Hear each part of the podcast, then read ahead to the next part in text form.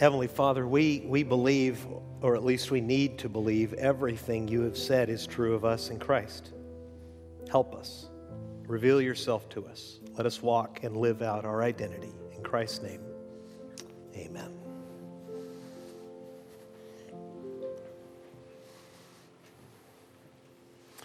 If things happen too quickly in, in the public service, remember there is a website and there is even an app, believe it or not. Yes, there's an app for that, CrossPoint H B. Anything you care to do, care to know, should be on the website. Prayer requests, information, giving, upcoming events, ways to connect, ways to make friends, it should all be there. So please use that as needed. This morning, we're going to talk about identity, and the first service, frankly, was a little disappointing by their lack of cooperation. All right? I am looking for better, more hopeful things from you. You with me? Eh, okay. That's fine. Great. Uh, much better than nine o'clock. Uh, still a little disappointing, but hey, public speakers should never shame the audience into a reaction they want to get out of them. Here's what I want you to do. We're talking today about identity. Identity theft is in the news all the time. So apparently, hundreds of millions of people are entitled to one hundred twenty-five bucks from one of these giant corporations that had all of our data. You may not get that much, but you should at least try, I think, because they stole your identity at some point. Anybody had their identity stolen? Really? You people are really good at security. I had my identity stolen when we were in Mexico. We were living in Chihuahua, and some guy in Chicago bought a whole bunch of T V sets, apparently, with uh, with our MasterCard, which didn't have much credit on it anyway, but um, it's a real thing in the twenty-first century to have your so-called identity stolen. And on a much more important level, in life, in America, you've got an endless carousel of identities that you're invited to try on. So I want you to, here's the thought exercise. If you'll take the little sheet that's in your bulletin, and here's where your cooperation may or may not break down, but I'd really like you to have that sheet because we're going to read the Bible together from it. Just complete this sentence. I am what? How would you define yourself? How would you put your identity down in writing? I am. Don't call it out because it might get confusing. I am after the first service, a guy said, tell the second service to put their wife higher to the list. Put husband way up there, okay, if you happen to be married. There's a tip, guys. What are you? Who are you? Not what do you do, but who are you? What's your identity? Everybody got it? There's a lot of ways to answer that sentence, isn't it? For myself, I'm, I'm a father, I'm a son, I'm a Christian, I'm a pastor, I'm a friend, I'm a student. There's all kinds of ways I can answer that question, and that's part of the confusion. One of the hard parts of all of life, but especially when you're thirteen, fourteen, fifteen years old, is the American carousel of identity is spinning really fast and inviting you to figure yourself out, discover or make or remake who you are. I've struggled with this my whole life because I'm bicultural. I'm an American citizen, but I grew up in Mexico. Entonces he hablado español desde pequeño. That means I've spoken Spanish since I was little. And it's, I know, right? It's weird, I know. That, that's the exact reaction I get all the time. It's really fun to have a cute wife and tour Mexico and have people talk about her and you talk back. It's confusing because my name's Bruce Garner and it doesn't get any more Anglo than that. Bruce, Scottish, Garner, English, pero habla español, es muy, muy impresionante, no muy contundente, no sé qué está pasando. Those of you who speak Spanish are getting the jokes. Those of you who are not, I'm sorry. But it's weird because my parents took me when I was twelve years old. I was in a tiny little public grade school in a small town in Mexico, and they dropped me into Amarillo, Texas, into Bonham Junior High School, home of the Mustangs, where everybody knew each other.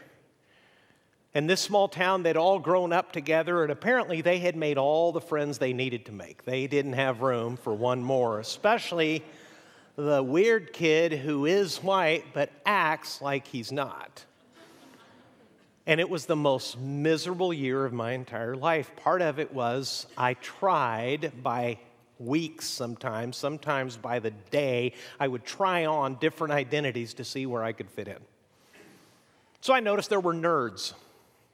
And these were people who were really serious about getting good grades. And I'd been a nerd in sixth grade way back in Mexico, so I thought, I'll, I'll be a nerd. And then they started teaching algebra, and I said, nope, can't qualify as a nerd anymore. So I didn't do that. And then I noticed that my grandpa was a cowboy and actually had a working ranch, so for a regrettable time, I wore Wrangler jeans and a big belt buckle and lizard skin boots. Why are you laughing? That's what the young scholars at Bonham Junior High School did. They laughed at me because pretty obviously that ain't it. It doesn't fit. I noticed there were athletes.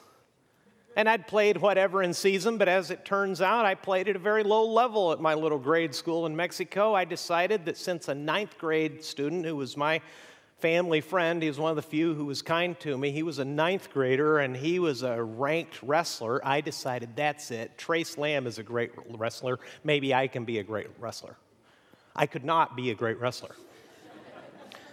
There was a young man there named Lane Meek. Mind you, this is when I'm thirteen. I'm almost fifty now. But I remember his name because Lane was ranked fourth in the great state of Texas as a schoolboy wrestler. And let me tell you, if you've never done something, don't try it for the first time in a tryout with anyone who's ranked number four in any state in the union, particularly one as big as Texas. He destroyed me. It became a legendary story of all the different things he did to me. And I continued searching for identity. And some of you still are. And you don't have to. See, the good news of the gospel is that Jesus takes people and literally, according to his words, gives them new birth. He makes us new people. That's what Paul said. He said that he makes us one by one into a whole new person. And he explains it in verses like this. I want you to read this with me right off the screen. Second Corinthians five seventeen, this is an individual offer. This is made to individuals. This is an offer made to you. The Bible says this, therefore, read with me. Therefore, if anyone is in Christ, he is a new creation. The old has passed away. Behold, the new has come. If anyone is in Christ, he is a, not remodeled, not remade, not patched up, not improved. You are a whole new person.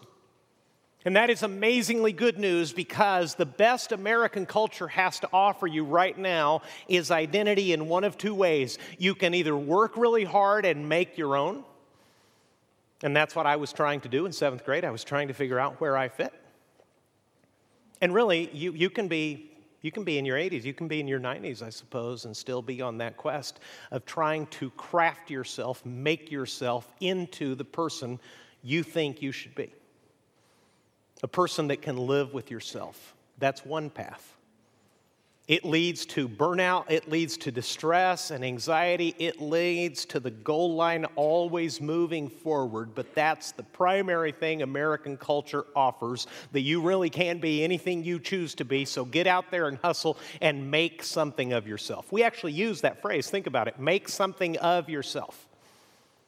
You're not much, you're not anything, so go make something of yourself. That's one way. The other's actually sadder.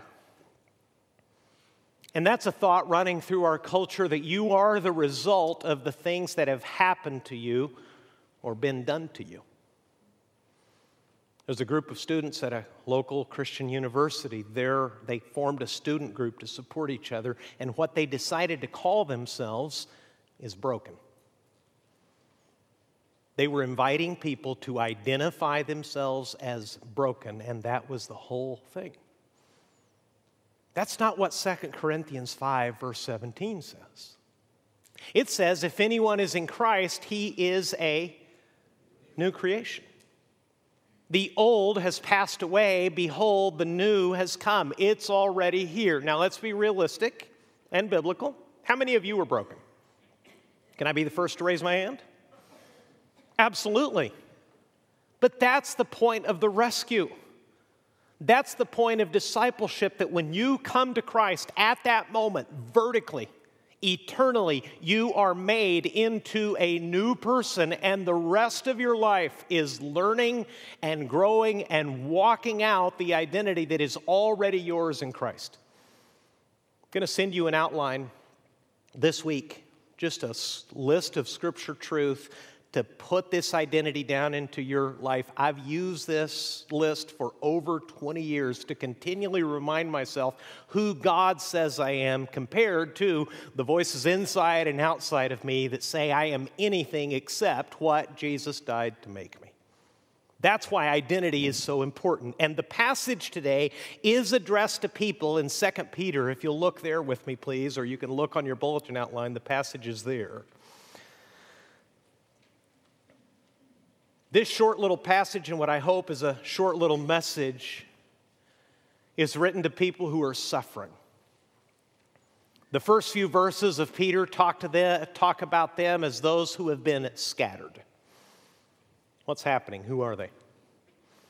They are Jews and Gentiles. They're very different kinds of people. Some come from Judaism. Some come from pagan first century religions. What they have in common now is Jesus.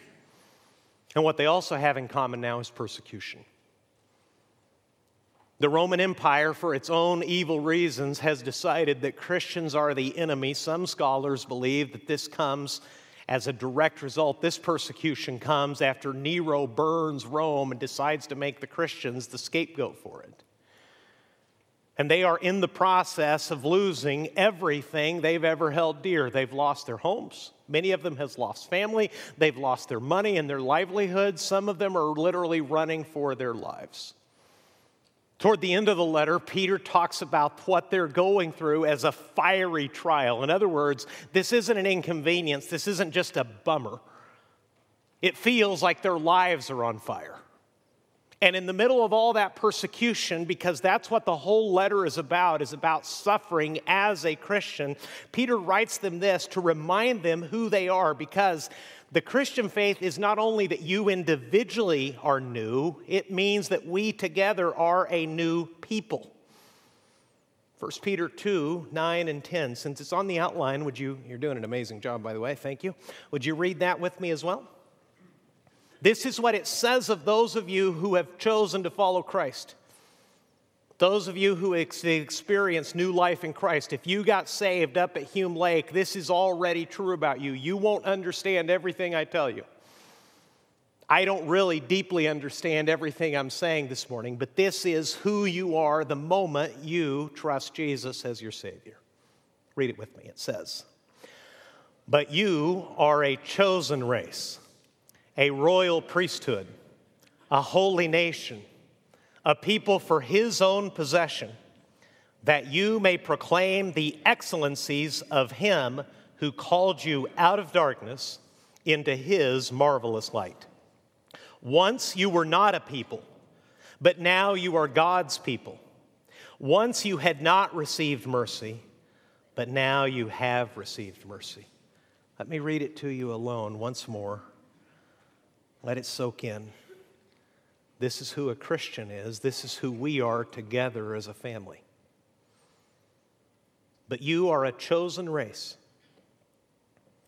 a royal priesthood, a holy nation, a people for his, for God's own possession, that you may proclaim the excellencies of him who called you out of darkness into his marvelous light. Once you were not a people, but now you are God's people. Once you had not received mercy, but now you have received mercy. That is only one thing. That is privilege. You're not, it's not being announced to you that you have the opportunity to try. It's not that a reward is being set out in front of you like a teacher might do at the beginning of the semester and telling you this is the standard for an A. This is what it takes to be my friend. This is what it takes to make this team. This is what it takes to get this job, to work for this company, to win this award, to get these benefits. No, an announcement is being made not of achievement, but of privilege. That's the whole thing. If you can understand that, you'll understand what separates Jesus and Christianity from every other thing that people have ever come up with to navigate through life physically or spiritually. All of life is hustle and make it. The good news of the gospel is that Jesus already did all of it, and he offers it to you in exchange for your sin, your guilt, your shame, your wickedness, your darkness, your secret life. He offers to trade his life for yours, and that is your privilege. It's not a gift that you've earned. It's a gift that he has purchased at the cost of his own life that he offers, as I'm going to show you, simply because he has decided to love you. And there's not anything else in your life, even from the people who love you and care for you the most, that is likely to work anything like that. Everything else in life is transactional. It's not based on privilege. It's not based on gift. It's not based on grace. It's based on achievement. Those of you who have jobs, if you don't believe me, just stop showing up for two weeks. See what happens. Stop talking to your parents. Stop talking to your best friend and see what happens. See how long that relationship can endure in the face of your bad behavior. Precious few of us, if any, have anyone on earth who truly loves us unconditionally, that loves us at his own expense, that has promised to be faithful even when we are faithless. This is the good news of Jesus. Every other spiritual thought, certainly every religion, even the religion that carries the name Christianity, but invites people to earn it, ignores that these things are all achieved by the grace and the mercy of God. And Peter draws on Old Testament scripture, using the only Bible that everyone had at that time, because the New Testament is still being written, and he uses four phrases to explain to them just how privileged they are. I want you to sh- see them one by one quickly. He says, but you are a what? A chosen race. And that right there tells you that it has to be God's doing, because one thing you cannot choose for yourself in this life and change is your birth. That's why being a white kid in Mexico with an Anglo-sounding name who identified as a Mexican, who actually, as a small child, I desperately wanted my name to be Mario. Because there was a great, great soccer player that played for Argentina in nineteen seventy-eight, Mario Kempes. And I thought he was cool, and he was a tremendous soccer player. And I actually talked to my mom, would it be okay if we stopped calling me Bruce and started calling me Mario? No, she said. Go out there and face it like a man. Okay, well, here we go. Can't change the family, can't change the people group I'm born into. That first strange thing that Peter mentions already tells you about the fact that your salvation comes from God alone. Here's how Jesus explained it. John three, verse three says, unless one is born again, he cannot see the kingdom of God. And the religious man he's talking about saying, how does that work? I'm a grown man. I can't go back into my mother's womb.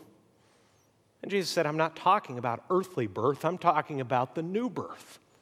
If you trusted Jesus as your Savior, you might be fourteen, seventeen, eighteen years old, but spiritually, you're a whole new person. You are now in the family of God. And what Peter means by saying we are a chosen race is that your life itself comes from God. Then he says, you are a chosen race, a, it gets a little more complicated, a royal priesthood. Now, what's that about? Because most of us don't know many priests. Most of us aren't comfortable in the presence of priests. You see with the guy with the collar, even I, as a pastor, oh man, it's a guy in a collar. I better straighten up here. What's a priest? What's the biblical idea of a priest? A priest is someone who has access to God. Someone who can come into God's presence and speak to him, offer sacrifices, enjoy relationship with him. Peter's pulling scriptures, which we're going to read out of the Old Testament, to explain to these suffering Christians that whatever else happens to them, no matter how bad it gets, even if they suffer, even if they kill them, this is their identity. They have access to God for themselves. CrossPoint students, imagine this, believe this. You have the amazing privilege of speaking to the God of the universe in the name of his son Jesus, who died for you, and God will listen to you. I mean, that's mind-blowing. How many people can you have speak to you at once and still pay attention to any of them? My capacity is one, and usually not that well, because my phone's doing stuff in my pocket and I'm kind of distracted. Your heavenly Father has given all of his children, all the people he brought into his family by the new birth in Christ. He has brought you into his family, and amazingly, in his infinite capacity and love, he can speak to each one of us and listen to each one of us. He can give access to each of us as if we were the only ones. You can speak to God for yourself. And Peter was reading that from his Old Testament and realizing that the privileges of Israel now belong to everyone who trusted Christ. Here's what he was thinking about, I'm sure, when he wrote that. God is speaking to Moses in Exodus, and he says, "Now therefore, if you will indeed obey my voice and keep my covenant, you shall be my treasured possession among all peoples, for all the earth is mine, and you shall be to me a kingdom of priests and a holy nation. These are the words that you shall speak to the people of Israel." You have access to me, God is saying. The third phrase, you are a chosen race, a royal priesthood, a holy nation. Now, what's that about? Holy means that you're separate, that you belong to God. Nation means that we collectively have agreed together to live together under a certain set of rules. And we say it every day. You can't do that. Why not? You can't. We have these, not only culture, we have laws that we agree this is the way life works. This is how we're going to treat each other. This is really good news, because it means, CrossPoint, it means, students, that you don't have to figure it out for yourself. That God, who is the source of life, he has told you what life is, how it works, what its blessings and consequences are, and it's all right here. You're not self-governed. Please understand that, even and especially maybe if you just started trusting Jesus. What that means is you don't belong to yourself anymore. You are his. You don't have to figure it out, and you don't get to figure it out. Your heavenly Father, who is also the creator and the king of the whole universe, he knows how life works. He doesn't have opinions. He has laws. He's a king. He's sovereign. He spoke everything into existence. He knows everything about you at a level that you cannot begin to fathom. And he knows what is right, so you, as part of his holy nation, are ruled by God. The chaos that we're currently experiencing in the United States, and I don't even want to get into the stories, because what happened yesterday happened at my childhood mall. That place where that shooting happened is the mall that I thought was paradise on earth when we left northern Mexico and returned to the United States. And there was more nonsense and more wickedness overnight. And the reason that is happening at the spiritual level, that evil is pouring out of people's lives, because we are returning quickly to a day in the Bible called the Days of the Judges, where we're told these horrific stories. Dark, awful, violent, sexual, awful stories. And the phrase that runs through the whole book is this: everyone did what was right in his own eyes. That's where we are.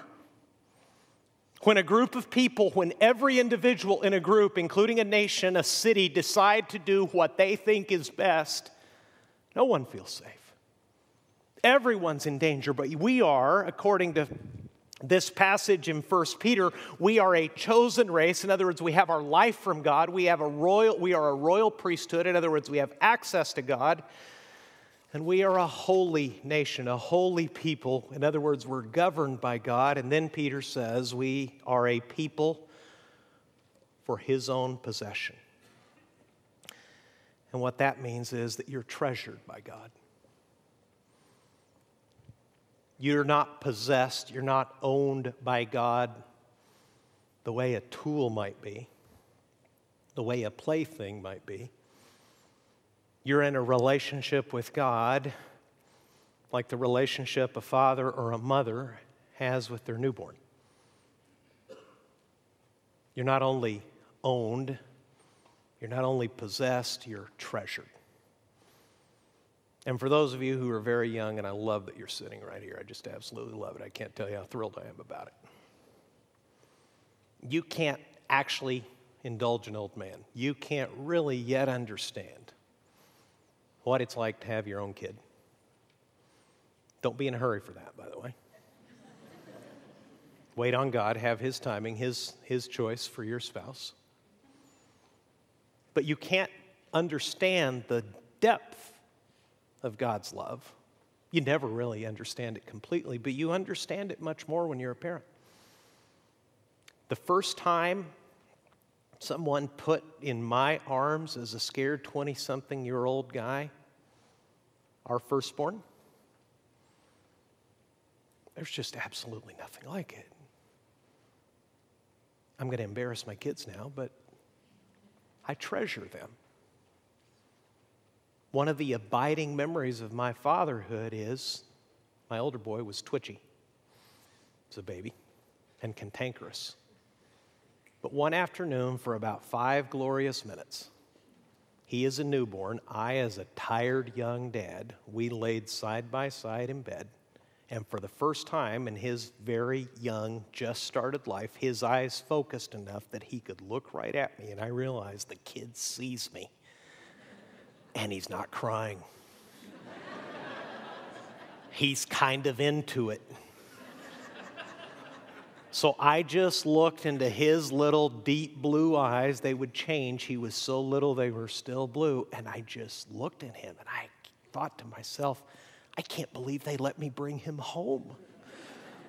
I'm an exhausted idiot. This is amazing. And then I began to understand a little bit how much these verses mean when it speaks to us about the way that God loves us.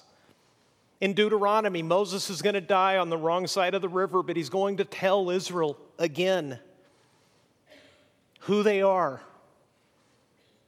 You'll pick up the phrases. This is exactly what Peter is talking about when hundreds and hundreds of years later he tells Christians, this is who you are.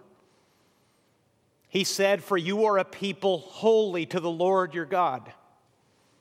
The Lord your God has chosen you to be a people, see the phrase, for his treasured possession out of all the peoples who are on the face of the earth. This is amazing. This is grace. This is mercy right here. It was not because you were more in number than any other people that the Lord set his love on you and chose you. Check out that phrase. You might want to find that and underline it in your Bible. The way God loves is he sets his love on you and he chooses you. What does that mean? Why does God love you? This is so simple, but it's the paradox. It's the mystery of God's love. The reason God loves you is because God loves you. The reason God loves you is because he does. It has nothing to do with you. He's spelling that out for them. God, the Lord set his love on you and chose you, for you were the fewest of all peoples, but it is because the Lord loves you and is keeping the oath that he swore to your fathers.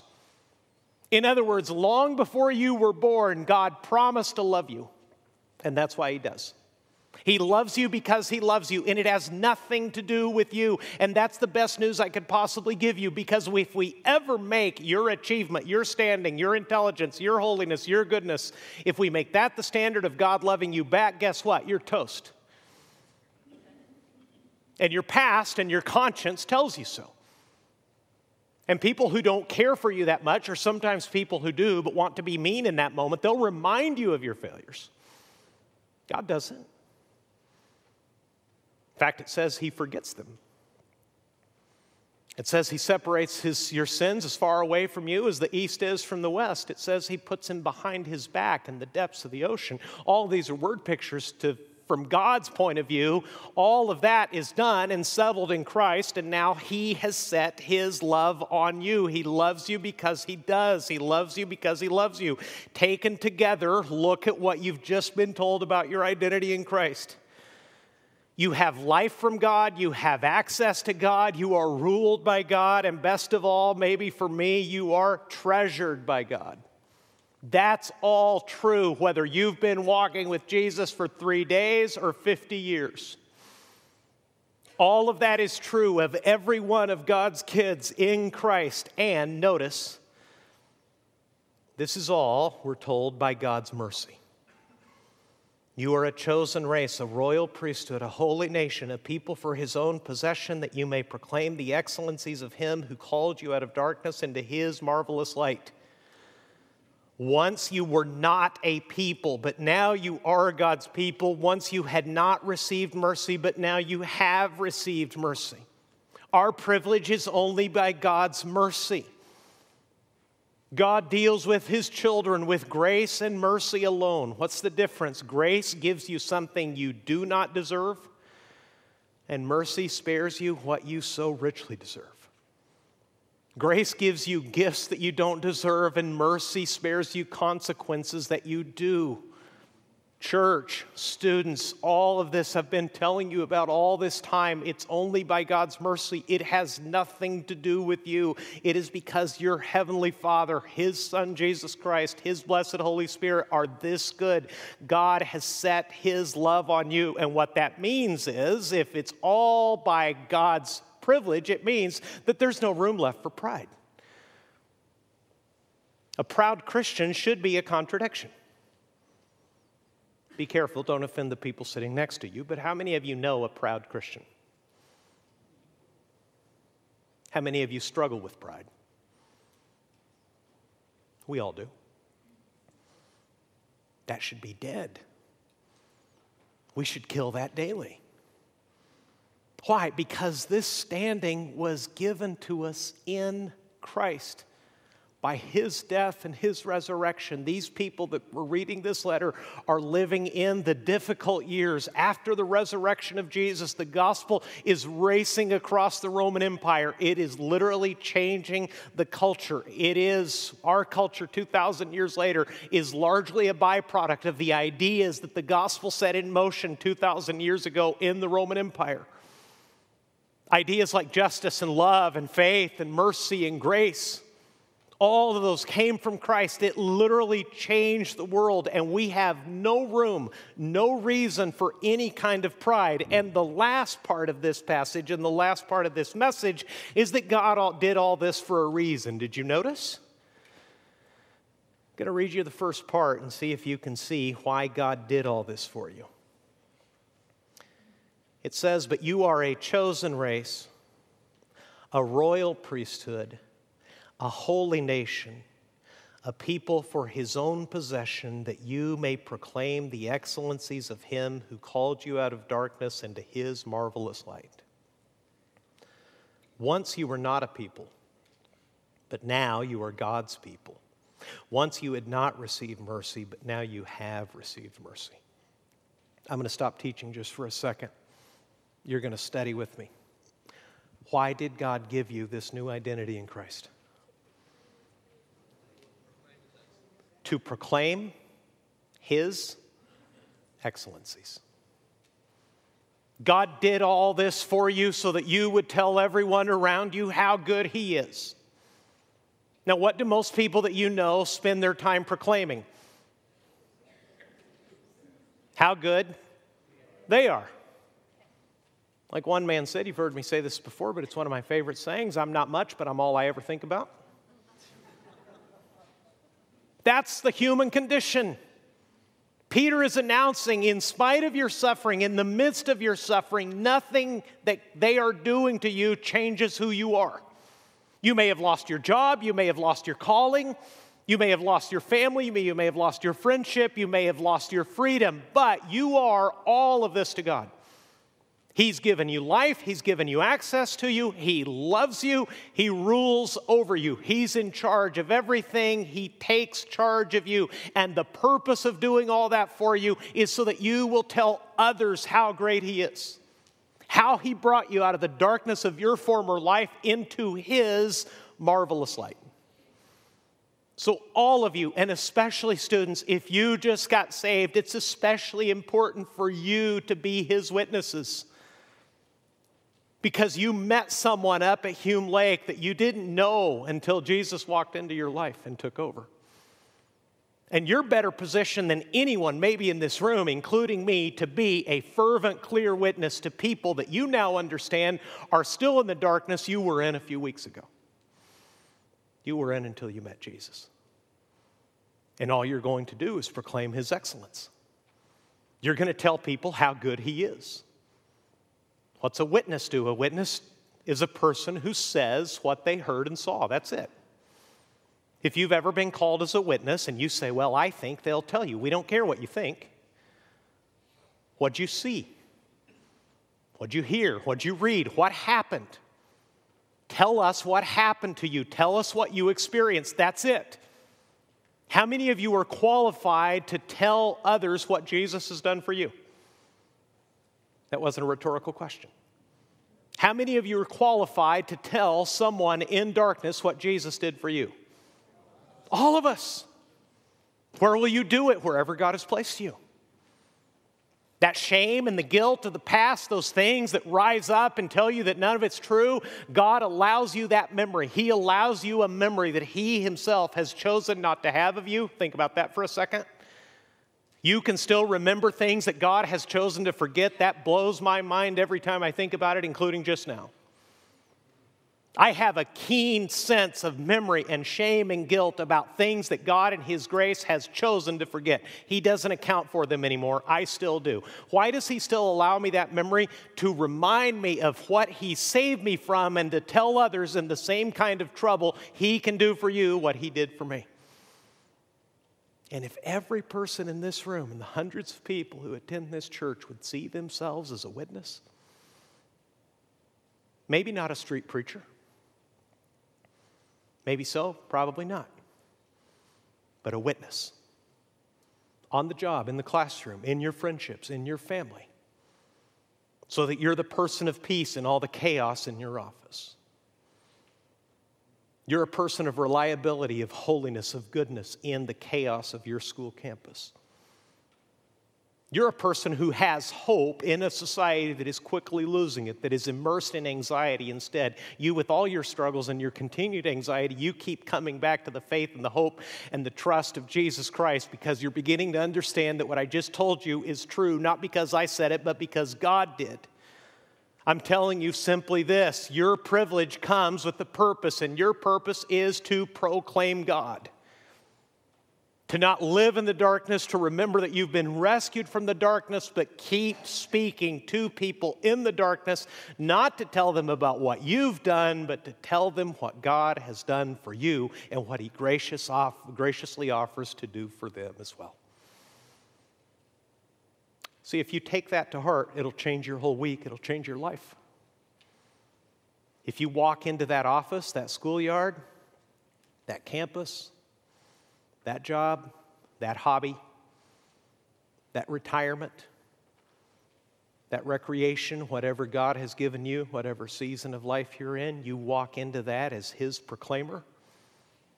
You wait for His opportunities. You take them with courage when they're given. You can be what Israel wasn't. You can be a light shining in the darkness.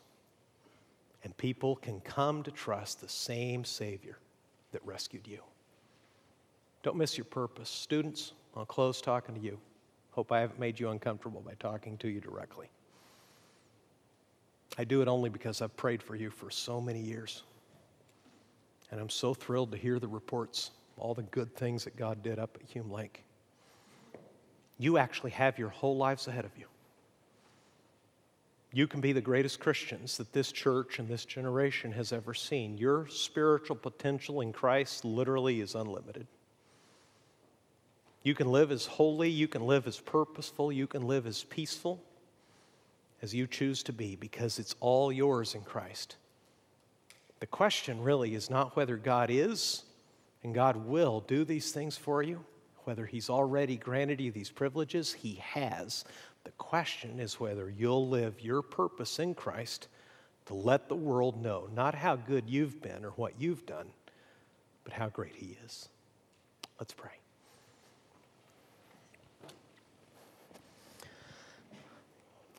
Father, thank you so much.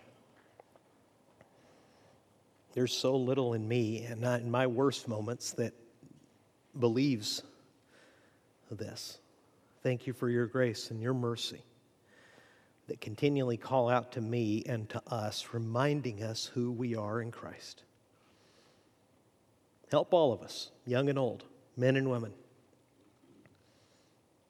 to live on purpose, to make you known, to rest in our identity, to trust you when we know we can't trust ourselves, to remember your grace and your mercy, Lord, when our sins and our past scream out to us.